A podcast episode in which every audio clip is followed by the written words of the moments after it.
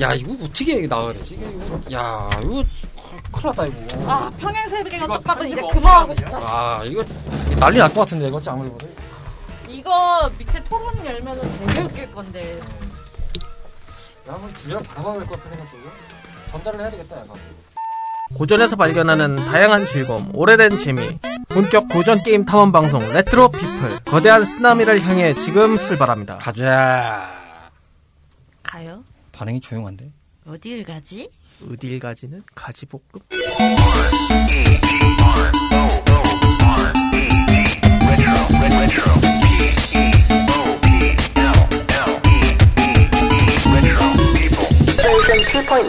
안녕하십니까 청탁꾼 여러분 레트로피플입니다. 자 오프닝을 놓칠 시간 했는데 예, 3,000% 많이 빠졌네요. 네 그렇습니다. 자 오늘도 역시나 마을에 모인 우리의 탐험꾼 카르마 뮤뮤 로치 씨 나오셨습니다. 안녕하세요. 안녕하세요. 자 오늘은 인사를 할 시간도 없습니다. 저희가 이 초특급 떡밥을 저희도 나름 제때 회수를 하기 위해서 이 자리에 모였습니다. 꼬아봤으니 또 꼬아야죠. 네, 꼬아봤으니 또 한 번 꼬아봐야 되겠죠. 어, 이 방송분을 들으시는 거의 타이틀을 이미 보셨듯이 오늘은 제목에 나와 있죠. 파이널 판타지 7 메테오 스포일러 특집입니다. 나는 메테오 메테오 뭐야? 자, 그렇습니다. 이름에서 나왔듯이 자, 이 특집은 무엇이냐라고 말씀드릴 것 같으면 광고 타임부터 듣고 오겠습니다. 목요일 저녁에 만나는 fantastic retro adventure time. 본격 고전 게임 탐험 방송 레트로 피플은 다양한 팟캐스트 앱에서 청취하실 수 있는데요. 2014년 첫 모험을 시작한 이후 많은 청탐꾼들의 성원에 힘입어 다양한 고전 게임의 세계로 여러분들과 함께하고 있습니다. 방송 소감이나 사연 함께 탐험하고 싶은 게임이 있다면 주저하지 마시고 언제든 저희한테 알려주세요. 청탐꾼 여러분들의 다양한 이야기를 기다리고 있으니까요. 짧은 이야기, 긴 이야기 상관없이 모두 모두 환영합니다.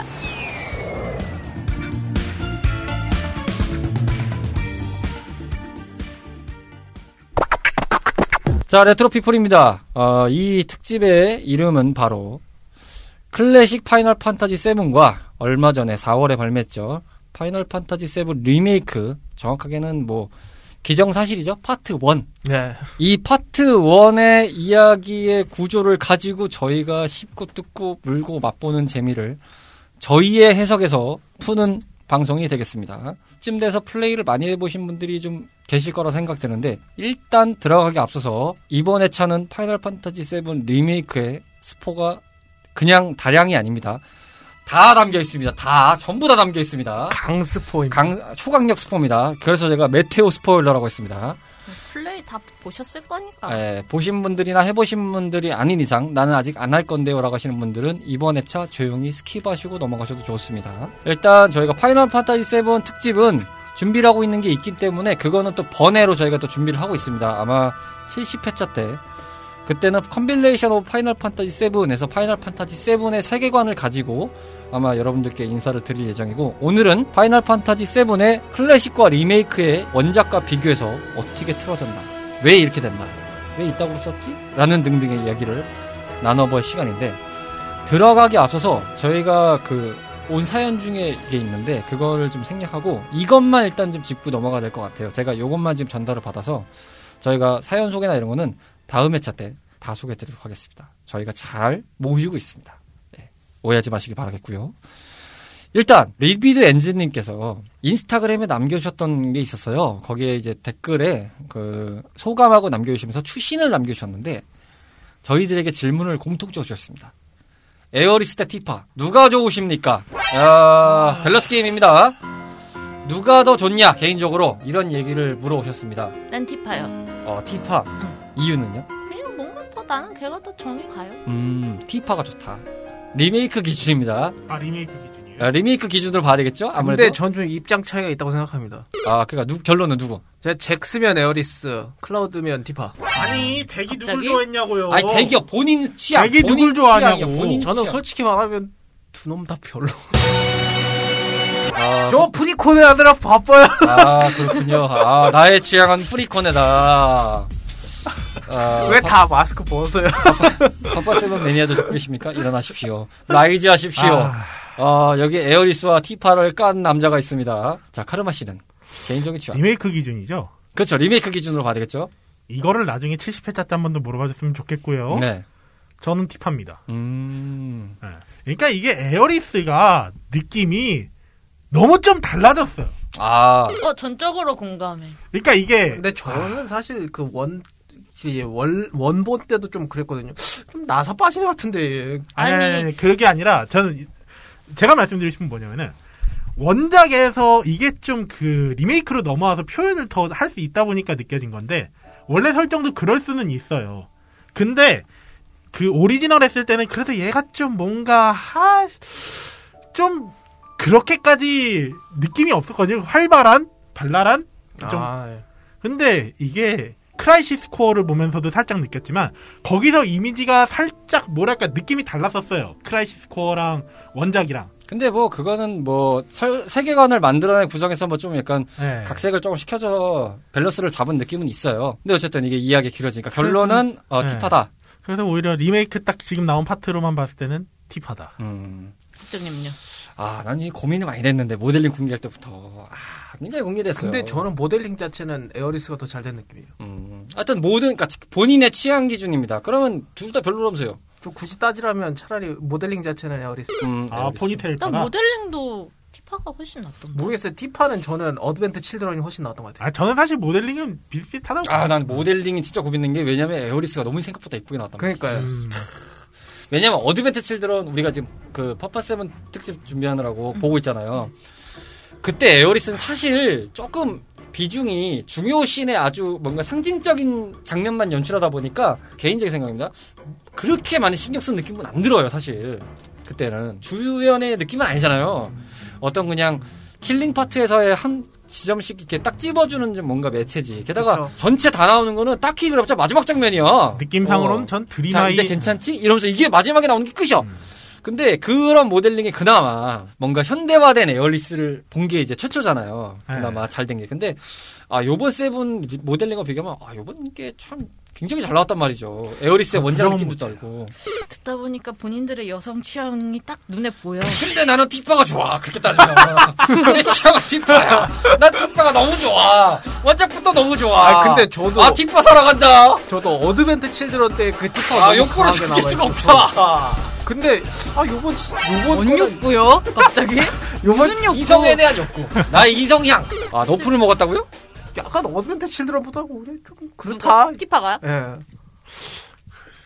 뭐가 더 나은 것 같은데 내가 아니야 보기엔. 그 초, 초반 공개했던 모델링에 비해서는 나름 밸런스 아 근데 저 그 그 말은 갑자기 생각난 거 있어요. 만약에 제가 원작이랑 Advent Children 안 봤으면 에어리스를 고를 수도 있었을 것 아. 맞아 그럴 수 있을 것 같아요 아 근데 이게 워- 스토리를 알고 있다 보니까 티파를 음. 고를 수밖에 없게 되더라고요. 아 맞아 나도 티파가 성격이 좋긴 해요 아, 아니 성격도 성격인데 그게 참 뭐랄까. 아, 근데 그- 맞아 나도 티파의 스토리에 좀 끌리는 게 있어 영상만 보다 보니까 솔직히 둘 다한테 느낀 거 얘는 왜 이렇게 끼부리냐 클라우드한테 누구요?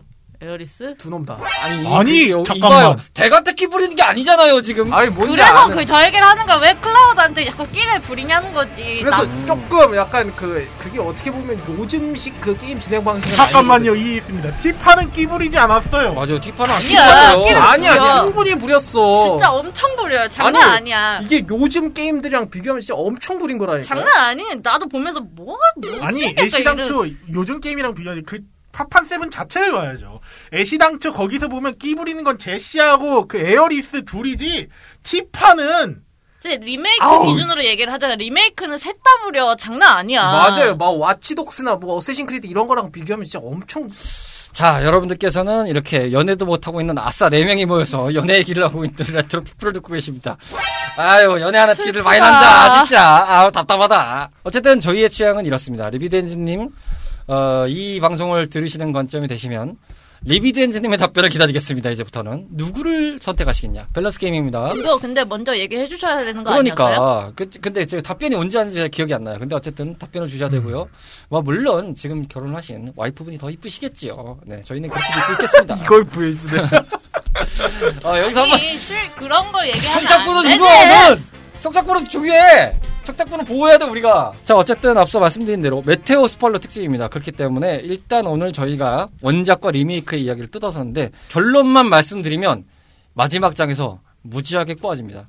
어, 저는 마치 이걸 보면서 마지막 장볼때그 신극장판 에반겔리온을 보는 느낌이었어요. 아, 엄청나게 꼬우더라고요 갑자기. 리메이크요? 그렇죠 리메이크죠.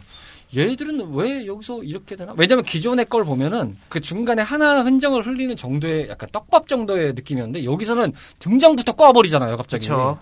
미드갈 탈출해서 갑자기 이게 왜 나와? 막 이런 느낌이 솔직하게 들잖아요. 얘기해 주- 하자면은 네. 그때 국장님이 너는 그래도 이건 봐봐 그러면서 5시간짜리 보내주셨잖아요. 아, 그쵸. 스토리 모드로 한번 봐라. 3시간보다 껐어요. 음. 정말 아, 집중 집중력 떨어져가지고 나는 이거 게임으로 하다가 진짜 패드 하나 집어 던져가지고 박살냈으면 냈지 이건 절대 아, 여기서 잠깐 박수를 들어. 줍시다. 아, 여러분. 3 시간이 남았네. 아, 3 시간이나 봤어. 아, 나 1시간보다 끌 것 같았어. 스타워즈 야. 한편 보셨네. 그러니까 스타워즈를 봤네. 야 그래도 아니 마블을 봐서 3 시간은 익숙해졌구나, 그래도. 파판의 세계관 진짜 좋아하거든요. 그 네. 스토리랑 이런 것도. 그래서 옆에서 게임하고 있으면 주구장창도 잘 보는 스타일이고, 어, 근데 이거는 나는 내가 하라 그러면 못 해먹겠다. 음. 그리고 이거는 보다 보다 보다 진짜 기빨려서 못, 하, 못 보겠다라는 생각이 들어요.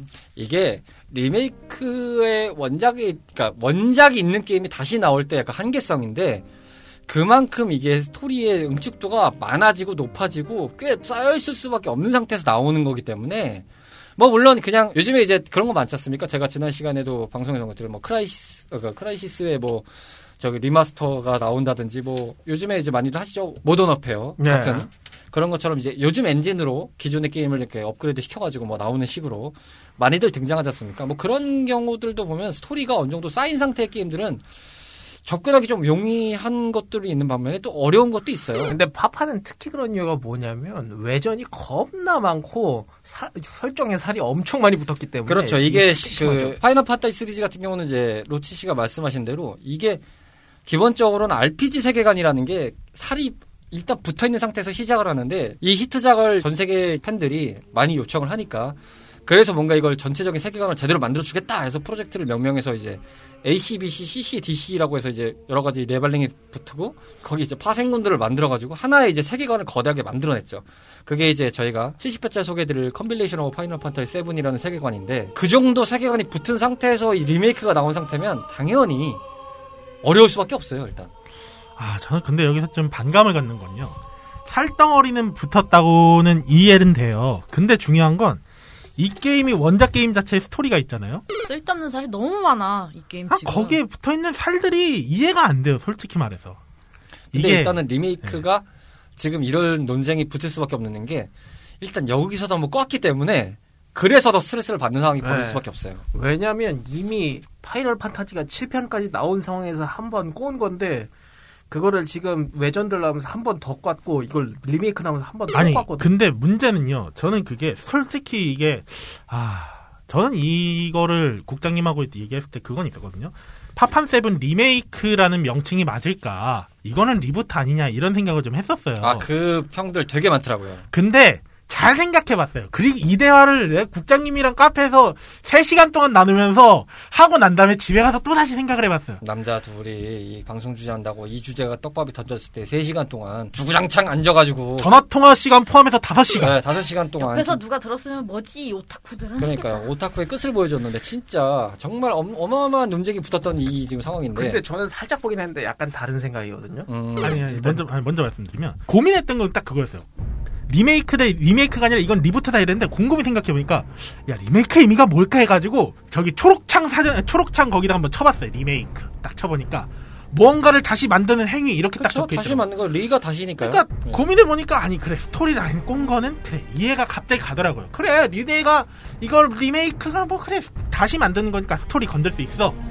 그런데 아까 꽜다고 했잖아요. 그럼 메인 솔직히 그 생각도 했어요. 여기서 문제되는 뭐 뭐 좀 이따가도 말하겠지만 운명의 파수꾼들 등장이라든지 뭐 세피로스가 갑자기 그렇게 뭐 마지막에 혈전 펼치는 거 그래 리메이크니까 씨 솔직히 욕 나와 죽겠는데 이해는 해줄게. 근데 근데 중간에 넣었던 그 스토리들이 솔직히 쓰잘데기 없는 거 너무 많았어요. 음, 난 그게 너무 마음에 안 드는 거예요. 아, 그거 저도 중- 적극 공감합니다. 그러니까 이게 스토리를 꽈서 새로운 설정 붙이는 거 이해가 돼요.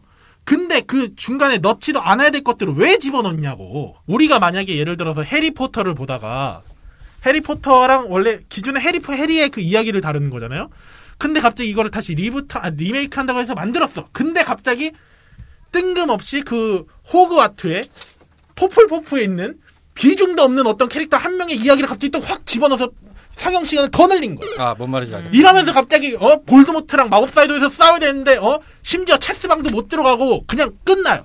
이게 음. 뭐야 이게? 역시 논쟁이 붙을만 했어. 아. 네, 그러니까 이거는 아. 우리 아까 처- 아까 전에 잠깐 마실 거 사러 가면서 저 얘기를 나랑 신나게 했었어. 요 음. 아 지금 딱 비유를 하자면 딱 그런 거예요. 메인 스토리가 있는데 진행은 또안 아, 됐잖아요. 그다음 제 의견 말해도 되나요? 네, 말씀하세요. 근데 약간 제가 보기엔 이게 진짜 리메이크 맞나 해서 그 생각이 드는 게 뭐냐면 제가 보기엔 이거는 파판 seven의 후속편에 가까운 그거지 않나. 음. 만약에 세피로스가 시간을 움직여서 과거로 돌아와서 운명을 바꾸려고 한다. 이 설정이 만약에 그 사람들이 말하는 그 추측이 맞다면은요. 음. 이것이 리메이크나 리부트가 아니라 그냥 후속편이 아닌가. 그 생각이 들 정도입니다. 이야기의 흐름이 아주 뜨겁게 전개가 달아오는 양상을 보이겠는데 일단은 이거부터 짚고 가야 될 것 같아요. 클래식과 가장 차별점이 두는 거는 필러라는 존재의 유무거든요. 그렇죠. 원작에는 Feeler라는 존재가 없었습니다. 이 운명의 파수꾼이라는 거. 없었죠. 조금 더 부차적으로 말씀드리면 이 Feeler라는 존재는 그냥 감적으로만 알고 있다가 이 Feeler라는 정체 명에 대해서 등장하는 거는 레드 서틴과 조우한 다음에 레드 서틴의 입에서 이걸 밝힙니다. Feeler다 하면서 아마 에어리스의 방에서 아마 그때 이제 클라우드가 그 전에 환각을 일으켰어요. 에어리스의 방 신라 컴퍼니 의그 씬이었죠. 거기서 옮기고 난 다음 레드 서틴이 밝히면서 그 존재를 이제 정식으로 이제 공개를 해버리죠. 그 전에는 이제 장면 장면 뭐 유추하는 부분에 등장하는데 저는 그게 궁금했어요. 왜 Feeler를 넣었을까?가 생각이 들었어요.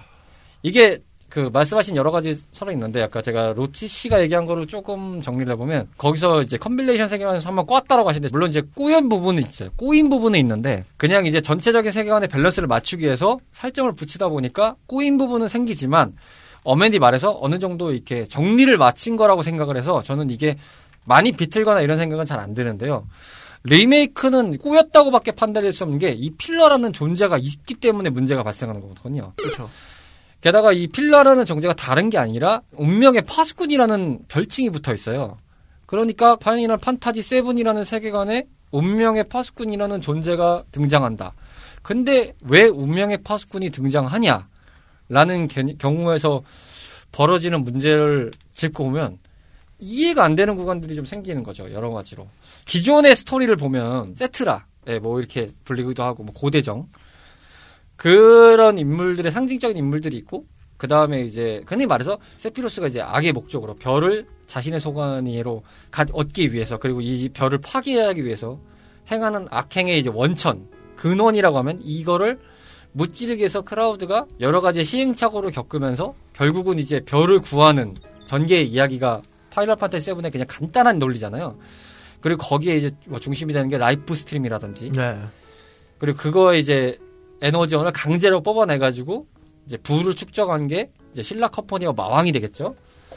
그리고 이제 거기서 파생하는 이야기들로 이제 크게 구조를 보면 이렇게 해석을 해볼 수가 있는데 필러가 사실은 지나가는 설정이면 이해라도 할 수 있겠어요. 그냥 여기 양념적인 요소라면. 아, 근데 네. 이거는 이 설정 안에 무조건 하나가 꽂아 들어가 있는 상태거든요. 맞아요. 그렇기 때문에 그 말은 즉슨 우리가 이제 쉽게 말하면 어떤 건물을 새로 만들 때 그 바닥공사라고 하죠. 바닥공사를 한 다음에 기둥을 잡잖아요.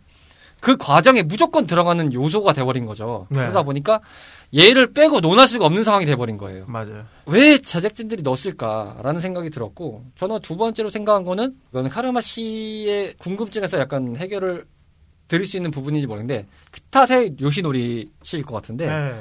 그분이 이제 세피로스가 왜 이렇게 빨리 등장하냐는 부분에서 코멘트를 하는 게 당시에는 이제 이 게임의 시나리오상 만악의 근원이긴 하지만 이게 어디서 어떻게 등장할지 모르는 약간 음침하고 또 그렇게 안 보이기 때문에 무서운 존재로서 이걸 각인시키기 위해서 세피로스를 그렇게 설정을 했다라고 하지만 지금 같은 경우는 이미 세피로스는 악당인 거다 한다. 누가 봐도 저 사람이 보스인 거다 한다. 그렇기 때문에 등장의 시기를 빨리 땡겼다라고 하는 인터뷰가 나왔었어요. 이해는 돼요. 세피로스는 누구나 다 알잖아요. 클라우드의 대척점 세피로스. 세피로스는 파이널 판타지 7의 보스. 예, 최종 보스. 얘가 제일 센 놈이고 세계관에서도 절대 강자. 누가 봐도 다 알아요. 게다가 캐릭터의 임팩트도 워낙 상당했잖아요, 사실은. 그 그쵸. 파이널 판타지 7이라는 캐릭터 디자인이 일본의 게임 분야를 넘어서 진짜 전 세계 culture 문화에 있어서 한 획을 그었던 영향을 캐릭-. 영향력이 엄청 큰 캐릭터이기 때문에 사실 이거를 리메이크라고 해서 원작대로 등장시키는 건 좀 무리가 있다고 생각을 해요. 모르는 사람도 파이널 판타지 7 하면은 어디선가 한번 봤어. 라는 느낌이 들 만한 캐릭터를 뽑으면 클라우드랑 세피로스의 확률이 크기 때문에 뭐 물론 에어리스랑 티파도 있겠습니다만 그런 관점에서 이해가 되지만 문제는 이 세피로스랑 필러의 관계가 되게 애매하다는 거예요. 네. 조정을 하는 느낌이 들어요. 게다가 거의 구속력이 없잖아요. 다른 것들은 필러들이 방해를 하잖아요. 네. 방해를 하기도 하고 도와주기도 하고 물론 이제 각색된 거긴 하지만 사실 원작에서 신라 컴퍼니의 회장은 세피로스의 칼에 찔려 죽은 게 나와요. 그냥 딱 나오는 걸로 끝나는데 이게 좀 신이 복잡해졌는데 나중에 세피로스한테 죽는 거 똑같죠. 근데 여기에 바레트가 한번 찔렸다 죽는데 필러로 인해서 살아요. 그렇죠. 살아나죠. 그러니까 이 설정상에서는 필러가 한번 도와주는 꼴이 되는 건데 네. 그러니까 이 개요들을 봤을 때 이 필러라는 설정이 붙음으로써 해서 왜곡이 좀 많이 심하게 일어났다는 거죠. 맞죠. 그냥 단순하게 그냥 어느 정도 꺾이고 마는 정도. 그래 살짝 이렇게 비틀었다가 그래도 뭔가 이렇게 다시 탄성을 회복할 수 있는 정도가 아니라 탄성이 회복되지 않은 상태가 돼버린 거죠. 그래서 이 필러라는 존재는 무조건 일단은 얘기를 한번 짚고 넘어가야 될 생각이 들어서 제가 먼저 열변을 좀 토했는데 필러라는 설정을 어떻게 보셨어요, 다들? 디멘터 같은. 디멘더? 디멘터. 디멘터요. 디멘터? 해리포터 보면 디멘터라고 해서 그좀 안 좋은 걸 자꾸 보여주는 그런 걸로 나오잖아요. 음. 자꾸 그러니까 클라우드한테 그런 옛날에 뭐 있었던 과거의 일들 같은 걸 계속 보여주는 느낌으로 보이더라고요. 아 근데 그 필러라는 설정 때문에 확실히 약간 좀 달라진 구간 중에서 클라우드도 환각 속에서 예측을 하게 된 상태를 만들어 주니까 야 이게 헷갈리더라고요 되게. 그래서 과거를 자꾸 자꾸 보면서 이제 얘네들이 분명 과거에 뭔가가 있었다 그것 때문에 뭐 이렇게 되겠다라는 그런 느낌을 주는 것도 있기는 한데 굳이 저거를 이 게임에서 계속 저렇게 나와가지고 계속해서 떡밥 아닌 떡밥으로 계속 과거를 계속 보여주는 이유는 뭔지를 도대체 감을 잡을 수가 없는 거예요. 솔직하게 말하면 제 입장에서는 이제 해본 사람도 약간 짜증이 나는데 안 해본 사람 입장에서는 진짜 엄청 짜증 날 것 같거든요. 저는 사실 그거는 견해가 약간 다른데요. 안 해본 사람 입장에서는 그냥 지나갈 법한 스토리일 수 있다고 생각해요. 왜냐면 모르니까 그냥 등장했겠거니 그런 건 있을 수 있어요. 너무 이야기가 장대하게 풀어지다 보니까 좀 루즈한 맛은 있어요. 거기서 좀 짜증날 수 있는데 좀 필러라는 설정은 별로 뭐 그다지 이렇게 신경을 안쓸것 같다는 생각을 들었어요. 아니? 어쩌다 한 번 나오면 되는데 이거는 계속, 계속 나오잖아요. 계속 뭐한 시, 한 시간도 아니야. 한 30분 주기로 해서 계속 쭉쭉 계속 뭔가 아 하면은 나타나고 아 하면 나타나고 나와가지고 근데 강요하고 이 작품적으로 너무 불친절한 게 설명해 주는 게 거의 없어요. 저는 이 필러는 일단 그냥 전체적인 맥락으로 봤을 때 대놓고 제작진들이 스토리 우리 한번 우리는 다르게 할 거야라고 스포일러를 한 것 같아요. 약간 이유는 이유는 애시당초 나오지 않았어야 될 캐릭터고 저는 이거 딱 그 영상을 찾다 보니까 예전에 저희 파판 세븐 리메이크 나올 때 영상 하나가 나왔었잖아요. 일본에서 왜 그 광고했던 CM 영상 중에 네. 거기 영상에서 보면은 그 바에서 남편하고 아내하고 대화하는 장면 중에 거기서 파판 세븐 진성 오- 그 덕후분이 나와요. 빡빡하게 아, 하더라고요. 뭔지 네. 알아요. 거기서 나온 대사인데 그 남자가 그 주인공 아내분한테 여자친구 아닌가? 뭐 아닐 아니, 수도 아니, 있겠죠. 어, 네. 아무튼 그런가요? 그 아, 네, 네, 아무튼 살고 그 있는? 커플, 네, 커플. 네, 커플한테 이제 그 파판 세븐 해봤냐고 했는데 안 해봤다. 근데 아내한테 그 물어보니까 아, 해봤다. 근데 기억이 남는 장면이 뭐냐 했는데 여장 이벤트하고 그리고 이제 그 또 하나 남는 게 팁 에어리스가 세피로까지 하는데 거기서 막아요. 아마 그건 세피로한테 죽었다고 말하려는 거 맞아요, 맞는 것 예, 같은데 맞아요.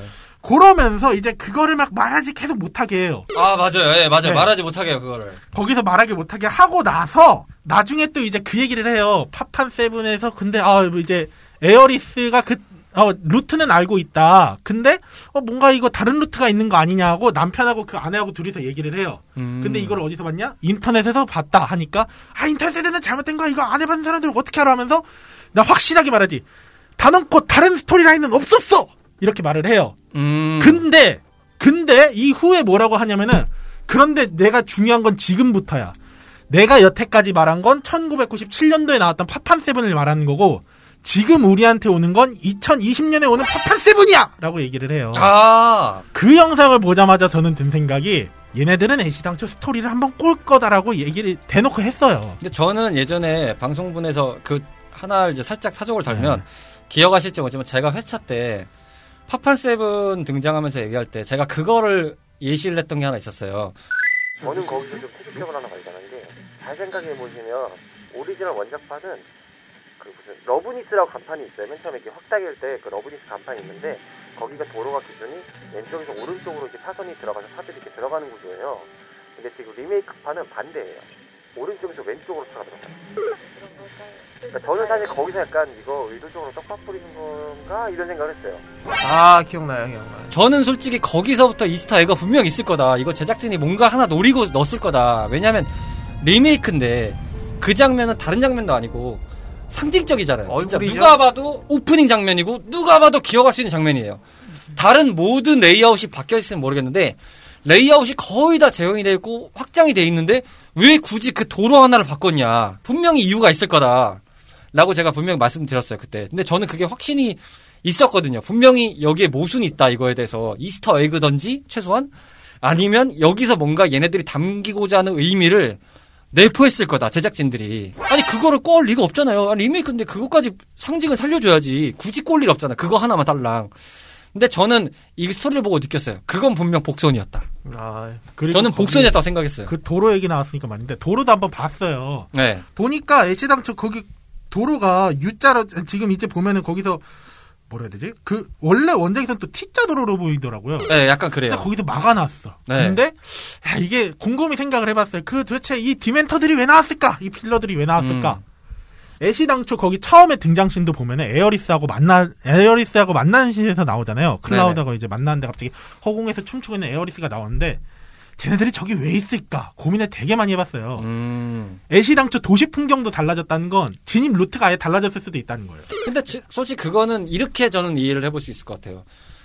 지금 파판 세븐의 리메이크의 world를 구성할 때 현 시대에 맞게 뭔가 이동 루트나 이런 걸 만들기 위해서는 맵이 당연히 광대해질 수밖에 없거든요. 지금 비교적으로 보여지는 풍경도 마찬가지지만 그 클래식 기준의 미드갈은 지금 리메이크에 비해서 100분의 1? 한 요 정도의 스페이스라고 하더라고요.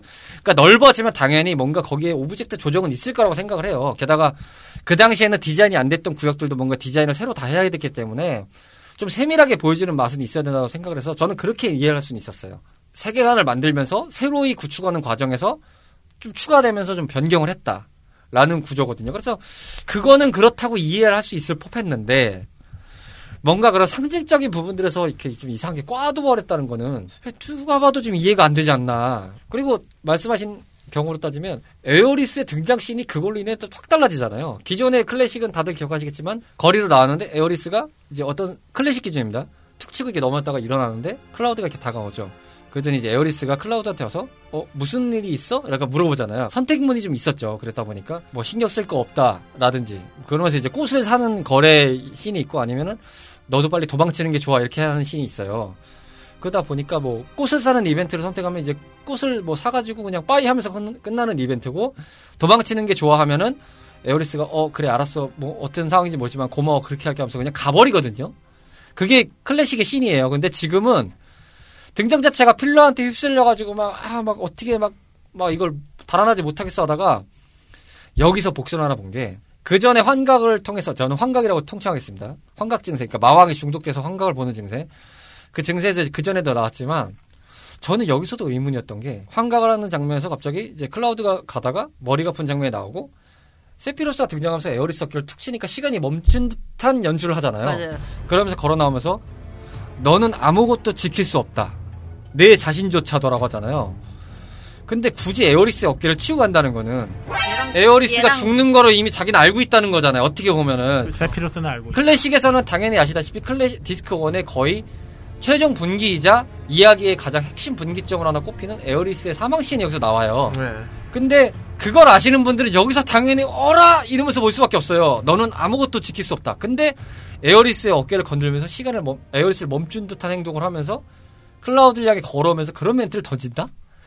당연히 기존 유저들은 여기서 어라 뭐야 이거 야 저 형이 지금 뭔가를 알고 있는 듯한 뉘앙스네 어 세피로스 너 또 여기서 죽이는 걸 스포하냐 뭐 이런 식의 느낌이기도 하고 근데 사실 저는 그 냄새가 너무 나더라고요. 약간 그 엔드게임의 냄새를. 아, 이거 확실히 이 작품이 지금 리메이크가 마블사의 작품의 느낌이 많이 나요, 지금 느낌이. 예. 워낙 좀 그거를 꼬아놓은 게 있어서. 갑자기 거기서 그 형님이 거기서 왜 나오는지 나는 이해를 못 하겠었어요. 세피로스가요. 응. 저는 이거는 관점을 좀 보는 게 필러가 나와서 세피루스가 거기서 나올 수 있을 것 같아요. 왜냐하면은 애시당초 시간상 개념으로 봤을 때 원작 기준에서 보면 세피루스는 그때 죽어 있었고 그거를 보면은 아마 저는 그게 세피루스가 직접 나왔다기보다는 세피루 아니, 그 클라우드의 정신적이랑 관련이 있다고 봐요. 왜냐면은 신라 컴퍼니에 나왔던 그 세피루스 자체는 세피로스 세포를 이식받았던 그 클론일 확률이 가장 높고 뭐 그럴 수도 있습니다. 그 정신적인 상태에서 그럴 수도 있는데 이게 그렇게 따지면 제노바랑 필러랑 뭔 관계냐? 이게 또 돼요 상황이. 제노바 제- 필러랑 그렇게 되잖아요. 그것도 또한 이제 만악의 근원이잖아요. 어떻게 따지면 그 그쵸. 제노바라는 존재가 별을 망치려고, 그러니까 별을 망가뜨리려고 했던 주범이잖아요. 엄연히 따지면. 근데 제노바가 등장 전에 등장을 해버렸어요. 사실상 그렇잖아요. 필러가. 그 리메이크에도 등장을 하지만 결국 그 제노바의 육신이죠. 육신을 자기가 탈출해서 가는 건 나와요. 똑같이. 원작에선 그러니까 리메이크에서 보면은 그 세피루스가 그 제노바를 들고 나오는 장면이 나오잖아요. 근데 이걸 오린지 아니 클래식에서 보면은 애시당초 세피루스는 한 번도 등장 안 하고 제노바를 누가 옮겼다는 게 안 나와요. 음. 그 부분에서 여러 가지 해석이 있는데 어떤 사람은 이제 제노바 세포를 제노바의 세포의 시인 제노바 세포를 이제 세피로스가 만들어져서 그 제노바 세포 덩어리가 세피로스가 돼서 그 신라 회장이랑 거기 있는 사람들을 죽였다라고 얘기하는 사람들도 있더라고요. 음. 그러니까 그거는 원작이랑 약간 차이가 있어요. 근데 여기서 저는 그러니까 거기서도 보면은 그 대공동에 갔을 때도 세피로스가 한 번 봉인되어 있던 세피로스 말고 또 등장은 하기는 해요. 음. 근데 거기 있던 개체가 그 실패작 중에 한 명한테 그렇게 씌였던 게 나오죠. 음. 음. 그걸로 봤을 때 그럼 필러랑은 무슨 관계냐? 필러는 솔직히 세피로스 저는 솔직히 말해서 세피로스 좀 막으러 온 느낌이라고 생각해요. 약간 아 세피로스를 막으러 왔다. 막으러 왔다. 왜냐하면 아까도 이게 에어리스 그 등장씬을 자꾸 얘기하게 되는데 에어리스가 애시당초 거기서 그 필러들한테 안 잡혔으면 클라우드랑 못 만났을 수도 있어요. 음. 근데 거기서 굳이 왜 붙잡고 있었을까? 그거 계속 생각을 한번 해보니까 클라우드랑 만나기 위해. 만나게 하기 위해서다. 교회에서도 에어리스랑 클라우드를 리메이크에서 한번 도와줘요. 근데 저는 그것도 솔직히 말해서 처음에는 클라우드랑 에어리스를 도와준다고 생각했었는데 어쩌면 걔네들을 도와준 게 아닐 수도 있어요. 그 흐름을 만들어준 거지. 왜냐하면은 전투씬에서도 보면은 클라우드가 질 법한 상황은 또 아니었어요. 네. 근데 굳이 왜 못 싸우게 했지? 가만히 냅뒀으면 오히려 걔 턱스였나? 걔는 죽었을 수도 있어요. 아 맞아요. 그 리메이크 생각에서 어. 죽을 수 있어요. 근데 필러들이 굳이 살려줬어. 강제로 살려준 셈이에요. 그 원작에서는 그냥 싸우지 않아요? 아니 아니 네, 원작에서는 도망가요. 오히려 그냥 에어리스랑 같이 도망가면서 그막 어, 그 전투씬 없어요. 도망갔나? 교회 지붕 쪽으로 와서 아, 막 점프하는 아, 이벤트 있고 막 이런 거 맞아요, 있어요. 그래서 맞아요, 막 맞아요. 잘못되면은 막 잘못돼서 막 떨어뜨리면은 막 이제 막 에어리스가 아 이게 뭐야 막 이러고 잘해가지고 이제 교회 천장으로 해서 올라가서 탈출하는 네. 씬이었거든요. 만약에 저는 그 생각이 자꾸 들더라고요. 저 흐름대로 만약에 했으면은 그리고 애시당초 교회에서 그렇게 안 밀쳐줬으면 클라우드랑 같이 그 지붕 위를 탈 신도 없어요. 거기서 또 에어리스를 거기서 붙잡고 있지 않았으면 클라우드랑 만날 수 없었을 수도 있어요.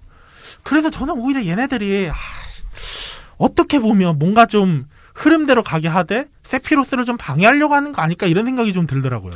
방해한다. 왜냐면은 생각을 해보면 클라우드랑 에어리스랑 안 만났으면은 그 교회 씬 자체에서도 그렇게 성립이 안 됐을 수도 있고 스토리가 많이 달라졌을 거예요. 그렇죠.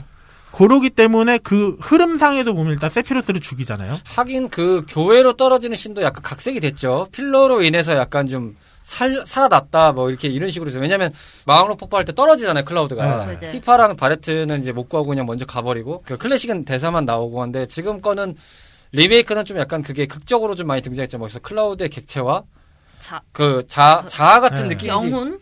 그러니까 이게 저도 헷갈리는 거예요. 이게 그 대사가 원작하고 같긴 해. 거의 흡사한데 문제는 이제 그 자아가 등장하는 게 여기서 또 고민인 게 필러가 등장하니까 이게 그러면 대체 뭐를 의미하는 걸까? 이게 그러면 자기 자아가 맞나? 이 생각이 들었어요. 제 2의 나의 안에 숨겨져 있던 또 다른 아니, 제 이해가 아니라 가장 이 필러로 인해서 많이 나오는 게 타임라인이 생겼다고 타임라인이 생겼다고 예사, 예측이 되잖아요. 네. 그러면 이 클라우드는 진짜 그 클라우드냐? 자기 세계관에 있는 클라우드, 자기 자아가 맞냐? 아니면 다른 세계관에 있는 클라우드냐? 아하. 그런 거죠. 그 그러니까 세피로스가 세피로스를 넘어왔으면- 무찌른 클라우드인 거죠. 그러니까 네. 클래식의 클라우드인 거죠. 그리고 그 교회 떨어지는 상황에서의 클라우드는 리메이크의 클라우드인 거죠.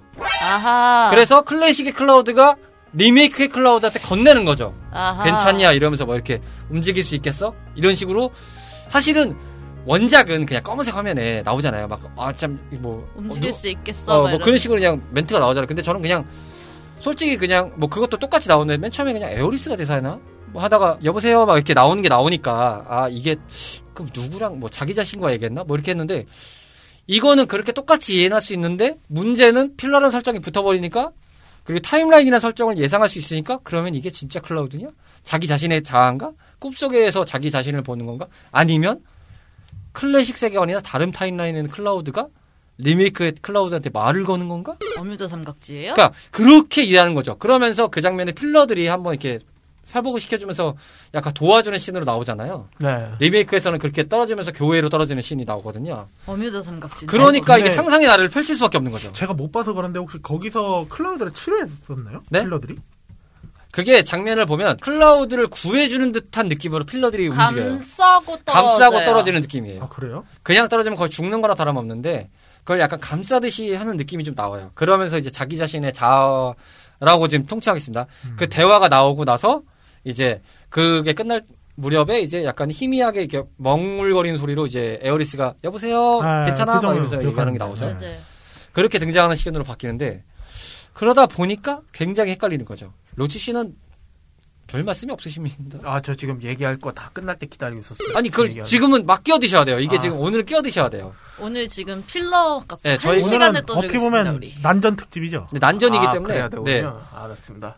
그래가지고 사실 저 같은 경우에는 이게 좀 세피로스에 대해서 약간 그 안 좋은 게 예를 들어 이게 최소 3부작이면은 3편 내내 이 클라우드한테 끼부릴 거란 말이에요. 그럼 너무 이게 누가? 짜증나요. 누가? 세피로스. 사실. 여캐들도 끼부리는데 사실 제일 끼부린 건 세피로스예요. 내내 나와서 오빠 잘 지냈어 이러고 있는데 아니 진짜 클라우드 만능설인 게 이거는 여- 모든 여자 캐릭터들 다 클라우드 한테 목매지. 근데 그 악당마저 얘한테 가갖고 계속 찔러보고 있지. 뭐 하자는 건지 나는 도대체 저도 아 이거 좀 심한데 저 오히려 거기서 좀 피로감을 느꼈어요 저는. 음. 뭐 애들이 다 이러고 있는데 거기서 시간을 너무 잡아먹는 거예요. 너무 많은 꿈과 희망과 사랑을 여기다 담으려고 노력을 한 게 보이는데 그게 너무 보여서 보는데 힘들어.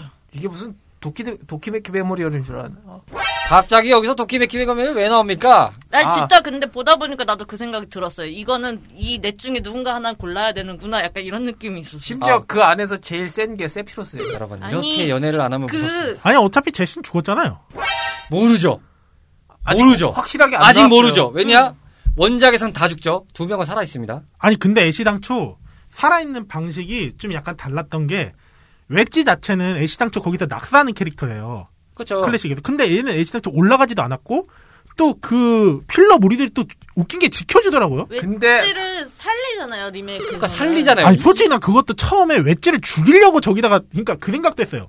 얘가 낙사하는 캐릭터인데 안 죽었으니까 아 건물 떨어져가지고 죽이려고 일부러 저기다가 뭔가 그러니까 속박 걸었나 이 생각을 잠깐 그 했었거든데 떡밥을 와장창 뿌린 것 중 하나가 웨지가 살아있다는 거. 에어리스 그 다음에 그리고 잭스가 우리 이제 살았어 이거고.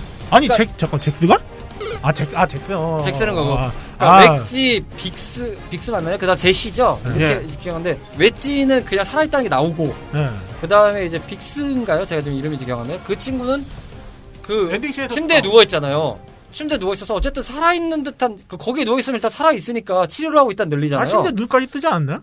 눈 뜨는 건 제가 모르겠어요. 지금 기억이 안 나요. 저도 거기까지는 기억이 안 나네. 기억이 안 나는데 어쨌든 그안 누워 있는 봤어요. 거기에 누가 옮겨져 있어서 이랬다는, 거는 충분히 살아 있을 가능성을 제공해 주는 거고 저 마지막에 그 테이블에 제시가 썼던 듯한 그 두건이랑 장갑 그게 놓여져 있어요. 어, 나 그거 못 봤지? 그게 죽었냐 사냐를 제일 그 가름하는 지금 떡밥 중에 하나인데 두 명이 살았으니 살아있지 않겠냐 요런 지금 전개로 가거든요. 그러니까 지금 제시가. 구해서 걔를 데리고 왔다. 아니 뭐 뭐든 간에 어쨌든 뭐든 간에 그런데 결론부터 따지면 클래식에선 그 셋은 죽었어요. 네. 이미 전개는 틀어졌단 말이에요. 리메이크 자체의 스토리가 나온단 말이에요 지금 상황이. 근데 애시당초 이튼 얘기를 제일 먼저 하면은 솔직히 제 1 미션부터가 문제예요. 원작에서는 애시당초 폭발을 제대로 해가지고 터지는데 이 첫 번째에서 미션에서 보면은 신라가 그걸 지들이 미치잖아요. 터트려요. 맞아요. 지네가 그거를 어, 아주 부조해서 해버리죠. 그러니까 저는 거기서도 좀 약간 의아했던 게, 아, 이거 왜 원작과 스토리가 다르게 흘러가지?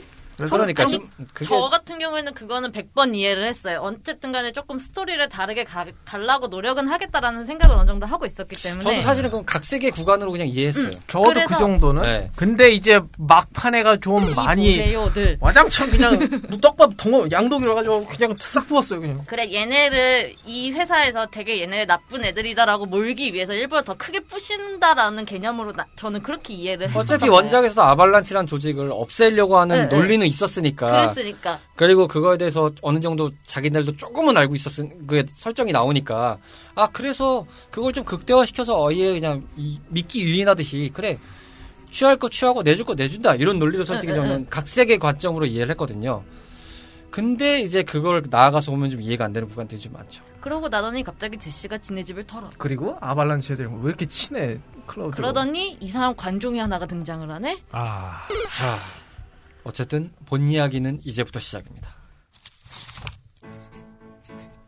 오늘은 무명 배우지만 배우를 향한 열정과 꿈은 그 누구 못지 않습니다. 진중하지만 유쾌하게 다양한 작품과 연기 이야기를 들려드립니다. 매주 월요일 저녁 8시 이름 없는 배우들의 작은 공간 팟캐스트 검색창에서 배우 사롱으로 검색하세요.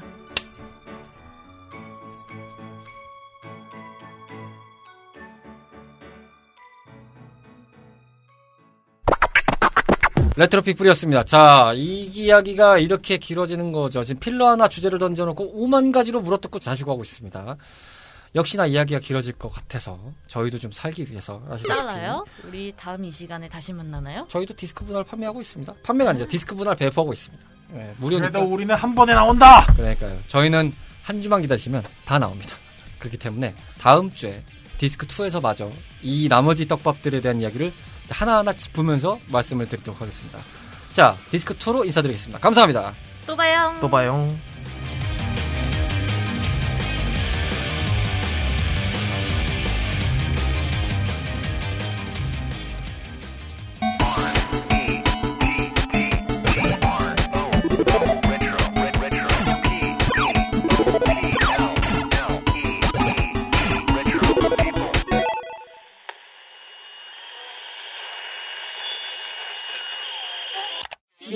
Okay.